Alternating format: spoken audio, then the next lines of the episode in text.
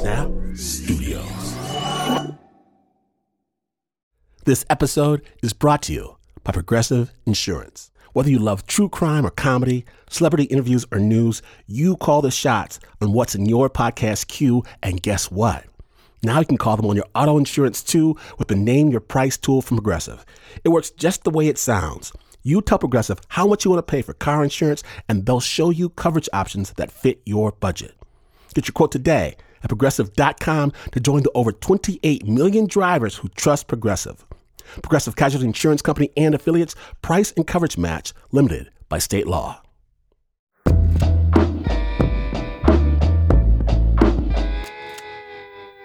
As a kid, my grandfather had a shotgun. He brought it out twice every year. Once, as the clock turned over on New Year's Eve, he'd run out to the porch and blast into the sky. Granddaddy! Granddaddy, you said whatever goes up has got to come down. No, not on New Year's Day, baby.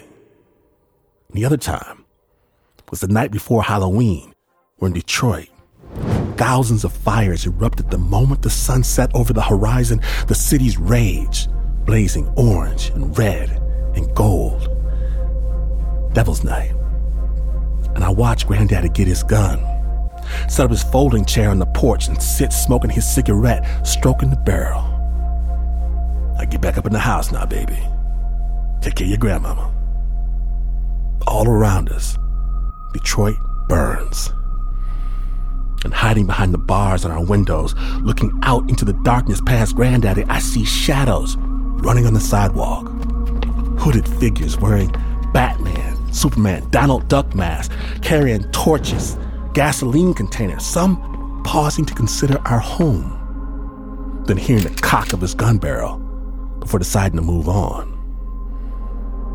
And if he's gonna stay up to protect us, I'm gonna stay up to protect him all night long if I have to, and I try. Watching, watching shadows, fires, police cars, I try. Then first light presses me awake.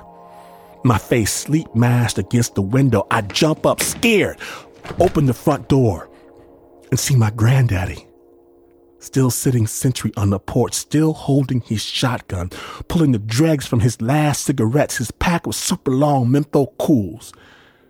Empty. You keep your granny safe like I asked you? Yes, sir. Good boy. Granddaddy, weren't you scared? Then, for just an instant, his eyes flash hot. He looks at me like he's seeing something else. Someone else. I already paid the fire once, baby. I won't pay it again. Before he says it, I never knew how his sister had passed. I didn't understand that it wasn't an accident. I didn't know that someone had meant to burn his black family from their home in the middle of the night and how every person that crawled out of that inferno long ago took something of the flame with them. I didn't understand that he's been battling a different fire for a very long time.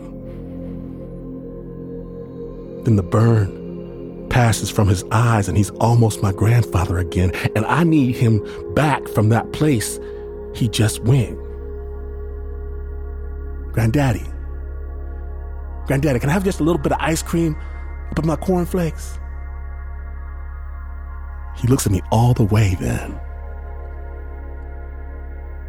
Baby, you can have a lot of ice cream in there if you don't tell your grandmama.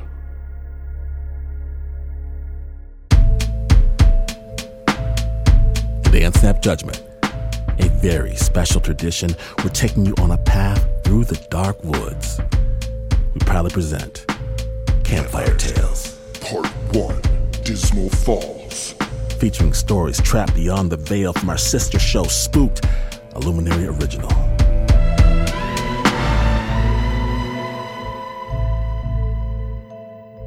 On this spooked road, we know full well that things are never as they seem, that people are often fighting invisible battles against unseen forces. We know all of this. But still, There's a different type of magic to being in the wild that highlights the mystery of everything we do not see.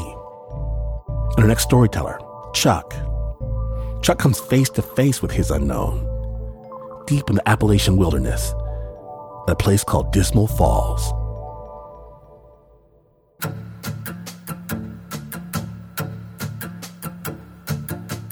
My name is Chuck. I've been hanging out in the woods since I was really young. Kind of been out there ever since. Between backpacking tours and wilderness therapy, ended up making it what I do for a living at this point. So, this happened in 2015. It was summertime, and the the camp that we were working out of, our main base camp, from what I understand, it was an old Christian summer camp. I'm not sure uh, the details, but it was pretty old camp. Uh, a lot of the cabins that we used uh, had been kind of redone a little bit, and then of course we had the uh, horse stables, and we had I want to say like probably 15 or 16 of them. Older horses, a lot of them, and uh, the horses were actually essentially in therapy as well. The kids would work with them for part of their therapy, and then the horses were also being rehabilitated from abusive homes at the same time.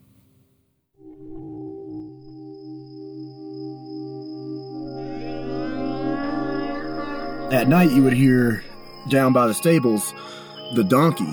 His name was Stanley. It was a mini donkey, and he would start going off at night down there. I don't know if anybody out there has ever heard a donkey uh, freaking out, but it can be kind of kind of weird, uh, a little bit scary. But he would do that pretty consistently, and then usually the next day when we would go down to, do horses, first thing we do is groom them. And when you go to groom them, their their manes and tails would be just completely in knots. Even if we had brushed them the day before, the horses would be in poor shape. So at the time, I really didn't think a lot of it, but I would have kids going like, "Look at this! Like, I didn't do this." And I'd be like, "Okay, like, what's your point?" And they'd be like, "We were the last group here. Like, I didn't do this," and I'm like, "Well, maybe Miss Ann did it. You know, like, it's yeah, it's not part of my it's not part of my pay grade right now to worry about the horses' manes." I don't know a whole ton about horses, but I do remember growing up, my great grandma would talk about that happening, and she said it meant there was a witch on your farm. I guess it was because she would go out, and every single day the uh, the manes and the tails on the livestock were tangled up. It was like somebody had gone out and just went haywire on these animals and they'd be skittish and they would be jumpy and they just were not in a good mood at all. That was one of the few things she ever talked about was she she said, I swear there's a witch out here. And she would I mean she'd say it all the time. From the first time it happened down by the horse stables, I, I mean I definitely thought of that. I remembered her saying that immediately. That damn witch. But I was like, well, you know, if it happens a couple of times, whatever. It's not a big deal. You're like, well, it's coyotes or something like that. But with how consistently it happened there, I did start to wonder uh, a little bit about that.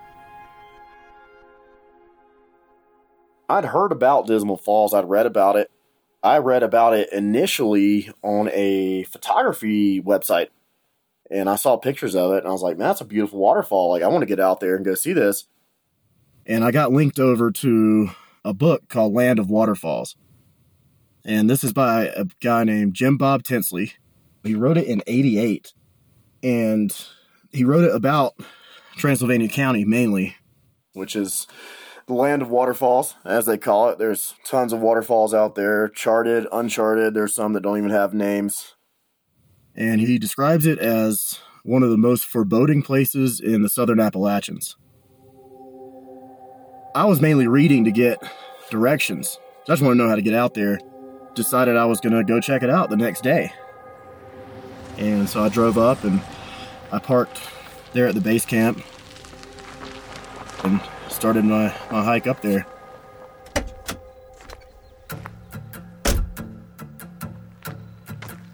It's almost like a tunnel made out of uh, rhododendron and mountain laurels that are so low to the ground that they're almost over your head. Very thick to get through. You're kind of on hands and knees, and that goes on for for some time. Then you pop out um, of that. It opens up a little bit for you, and you're still going up a, a really steep grade. Pretty blind. You can't see a whole lot, and you come around this uh, corner, and on your left side there's this really large boulder. I mean, it's got to be the size of a house. It's it's a big boulder. So I took note of that and kept on moving. And not too long after that, you come to this point where the trail splits into two. At that point, I stopped and got my map out. I was not sure which way to go 100%. The lower route that stayed pretty flat, according to the map, would go to the Dismal Wall. But the other trail that goes, I mean, it, from where I was at, it looked like it went straight uphill. Um, that's the one that goes to the waterfall. I mean, it's it is really steep. So um, I start the climb up that way.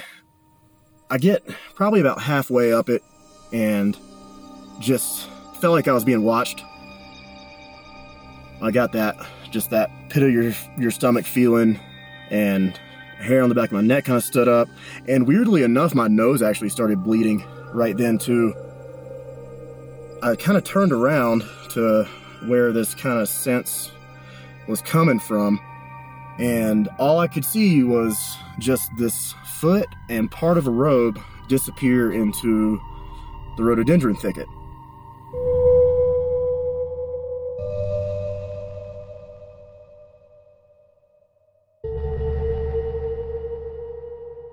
What could be lurking in those bushes? Find out. On Snap Judgment, the Campfire Tales episode continues.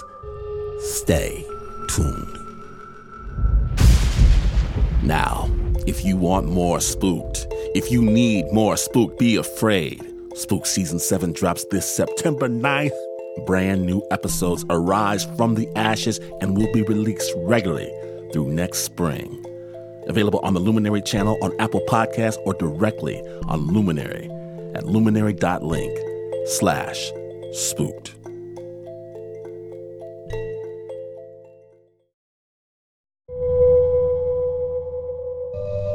Welcome back to Snap Judgment, the Campfire Tales episode featuring stories crafted in the dark of night from our sister podcast Spooked, a Luminary original. When last we left, Chuck was deep, deep into the woods on a hike when a strange figure appeared, then disappeared into the bush. Spooked. Just caught a glimpse of it. At the time, I mean, we had been we had been out the night before. I was dehydrated a little bit, kind of tired, and a little bit hungover, and so I was like, I was like, I'm definitely seeing things. Like I should take a break. And I'm thinking, I'm like, well, how is that possible? Because I didn't hear anything.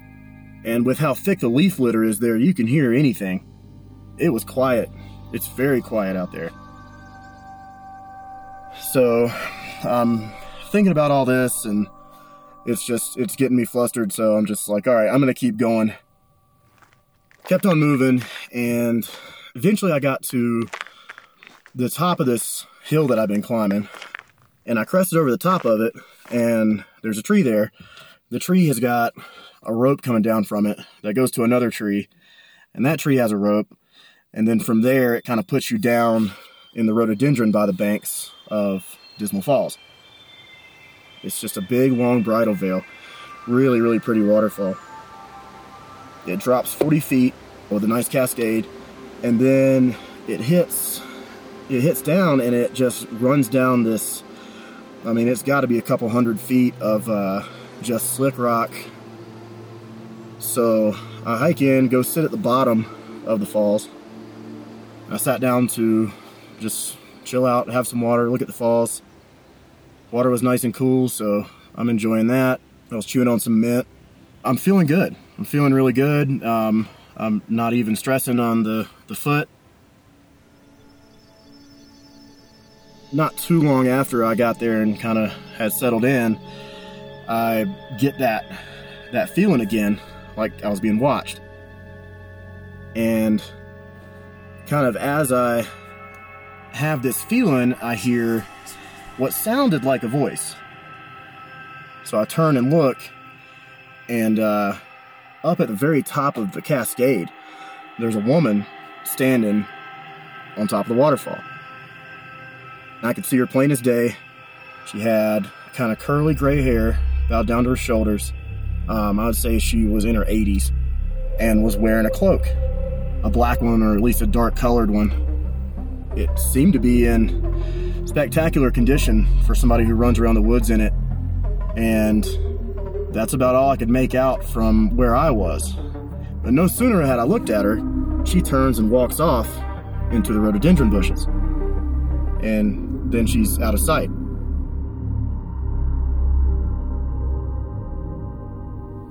At this point, I'm more confused and curious than scared. I'm 6'2 and I weigh like 240. I'm a big dude. Like I'm not I'm not intimidated, but I'm trying to trying to think like why somebody would be up there. I, I didn't even know you could go up there. So I decide, I decide, well, I'm going to go up there too. I'm going to go figure this out on my own. So I throw my stuff in my bag and start making my way up this uh, slick rock next to the, the bridal veil. Now it took me, it took me close to an hour to navigate through all this this slick rock. This stuff is pretty serious. It, it's kind of tough to to navigate, and I'm trying to catch my breath, and then I hear from the bottom of the falls. This time it was definitely a voice. I heard it really clearly, and it just said, "Hey." And so I turn and look, and now she is at the bottom of the falls where I had just been. Now I'm trying to figure out how she would have gotten down there past me when I was coming up because I couldn't find any other trails. Something's not right here. And I was like, this person's following me. What my brain and body said was, get out of there, dude. Like, we don't need to be here. Like, let's get out of here already had my pack on, so I just kind of stepped off of the bridal veil and I just kind of went crashing through the bushes until I finally found the trail that I'd come in on. So I, I scramble up those, those rope assists, crest back over the ridge, and so now I'm heading back down. I mean, I'm, I'm trucking pretty hard downhill back toward that split in the trail where I saw the foot initially. So I blow past that point and I'm running pretty much full speed down this hill. And I come back to that point where, where the big boulder is, that big house sized rock. And of course, now it's on my right side. And as I come around this blind corner around this rock, she's standing right there in the trail in front of me. And I almost ran smack into her. I took a tumble to avoid hitting her, hit the ground pretty hard. It, it winded me pretty good. When I came to a stop, I had basically rolled kind of up against this this rock. So I'm rolled up against my back's against the rock, and I'm kind of sitting up, and she is standing over top of me, just looking at me. No expression on her face at all, and her eyes were they were so light blue that they were almost white, like the irises. They almost blended right into the whites of her eyes. The rest of her was really old looking, but her eyes were very, very youthful looking, just piercing. Scared me to death. We stared at each other for a second. Felt like an eternity. Like time slowed down a little bit. I break contact, break eye contact with her, and kind of roll, get my feet under me, and I take off and she just kind of watched me she watched me get my feet under me and go. Now i'm really running. I mean i'm terrified at this point. The whole time i'm trying to tell myself like this is all like you're making this up. Like there's nothing weird going on here even though i'm in a dead sprint running from something. Finally get right about down closer to base camp and uh, slowed down, checked behind me, stopped. I didn't hear anything. I figured I was not being followed. And so I just continued my walk. I got to a point in the trail where there's this down tree. And I cross over this log, come around a corner, and there's a bobcat sitting in the middle of the trail. Ears were not moving, eyes were not moving, not a whisker flinched. And that's very that's very uh, out of character for that animal. I mean, I, have been in the woods for a long time, over 15 years, and uh, I've only ever seen one actual wild bobcat. You're lucky to ever see one, much less one sitting just in the trail looking at you. So I stop and I'm staring at this this cat and I notice the eyes. They weren't like cat eyes. The pupils did, they weren't slitted wasn't the same shape. I mean, they were shaped like human eyes. The the pupils were I mean almost dead white, like very very light blue, almost dead white. So I knew right away as soon as I saw that cat's eyes. I was like, "Oh, that's her right there." and it was I was terrified. I was looking this thing dead in its eyes, and it's kind of looking at me, and I knew, I felt it like deep down in my being that she could do whatever she wanted to to me. I was at her mercy. So I started talking to her. I was like, "Look, I was like, you got a beautiful mountain here." I was like, "Well, I will never go back to your waterfall. Just like, just please let me go. like, just let me go." I didn't even speak that out loud. That was just something I thought. And uh, no sooner had I thought that, this this bobcat turned, walked off the trail, let me go.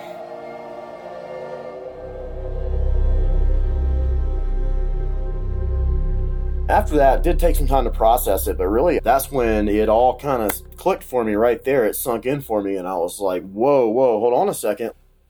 It's just like, it's like, yeah, that was really, really weird. Like, I think I ran into a witch. Um, I don't know. That's kind of just it was very organic in the way that it just like my brain automatically was like, "Yep." So I mean, an experience like that it, it humbles you a lot, especially in that in the position that I was in. I mean, you're you're a big bad guide. Like I have squared up with I've punched a bear in the jaw. Like I'm not intimidated by a lot of things, but sure enough, yeah, it, uh, yeah, it humbled me a lot because that was probably one of the one of the few times in my life where I felt like truly helpless when I was laying up against that wall looking at this what seemed to be like an 80 year old woman. This was an old witch, and I think she's been there for a long time. Longer longer than 80 years, I would think. I think she's much older than that. And I think that's just that's where she that's where she lives. That's her stomping ground. And uh it's it's way out of the way for a reason. So, I mean, when I go out in the woods, like I'm picking up trash, I'm taking care of the woods, and I think she saw that. I think she was just kind of like letting me know that she was there, like she's making her presence known more than anything else. And yeah, really, that that's what I got from it for the most part. Because, like I said, I mean, she could have done whatever she wanted to while I was laid up against that rock wall. It sounds crazy, but I think she, I think she stopped me on that trail to judge my character. She decided for whatever reason not to not to harm me and just to see if, you know, if I was worthy enough to be in her woods. And I think she determined that I must have been.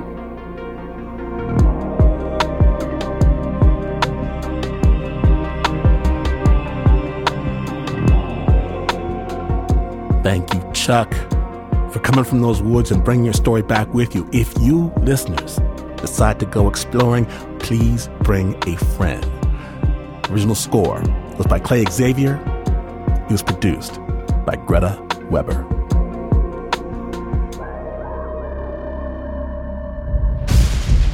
Now, if you want more spooked, if you need more spooked, be afraid. Spook Season 7 drops this September 9th Brand new episodes arise from the ashes and will be released regularly through next spring. Available on the Luminary channel on Apple Podcasts or directly on Luminary at luminary.link slash spooked. And please know that this is not the news. No way is this the news. In fact, you could go for a sunset hike to the top of a mountain with a dear, dear friend together. You can enjoy the spectacle of shadow descending through the woods even while the full moon begins to rise. And at the dark bend, you can turn to your friend. Your friend now staring back at you with a particularly wolfy grin, their ears suddenly larger, sharp incisors spouting out on either side of their mouth. And when they hungrily, greedily lunge towards you, know that you would still not be as far away from the news as this is. But this is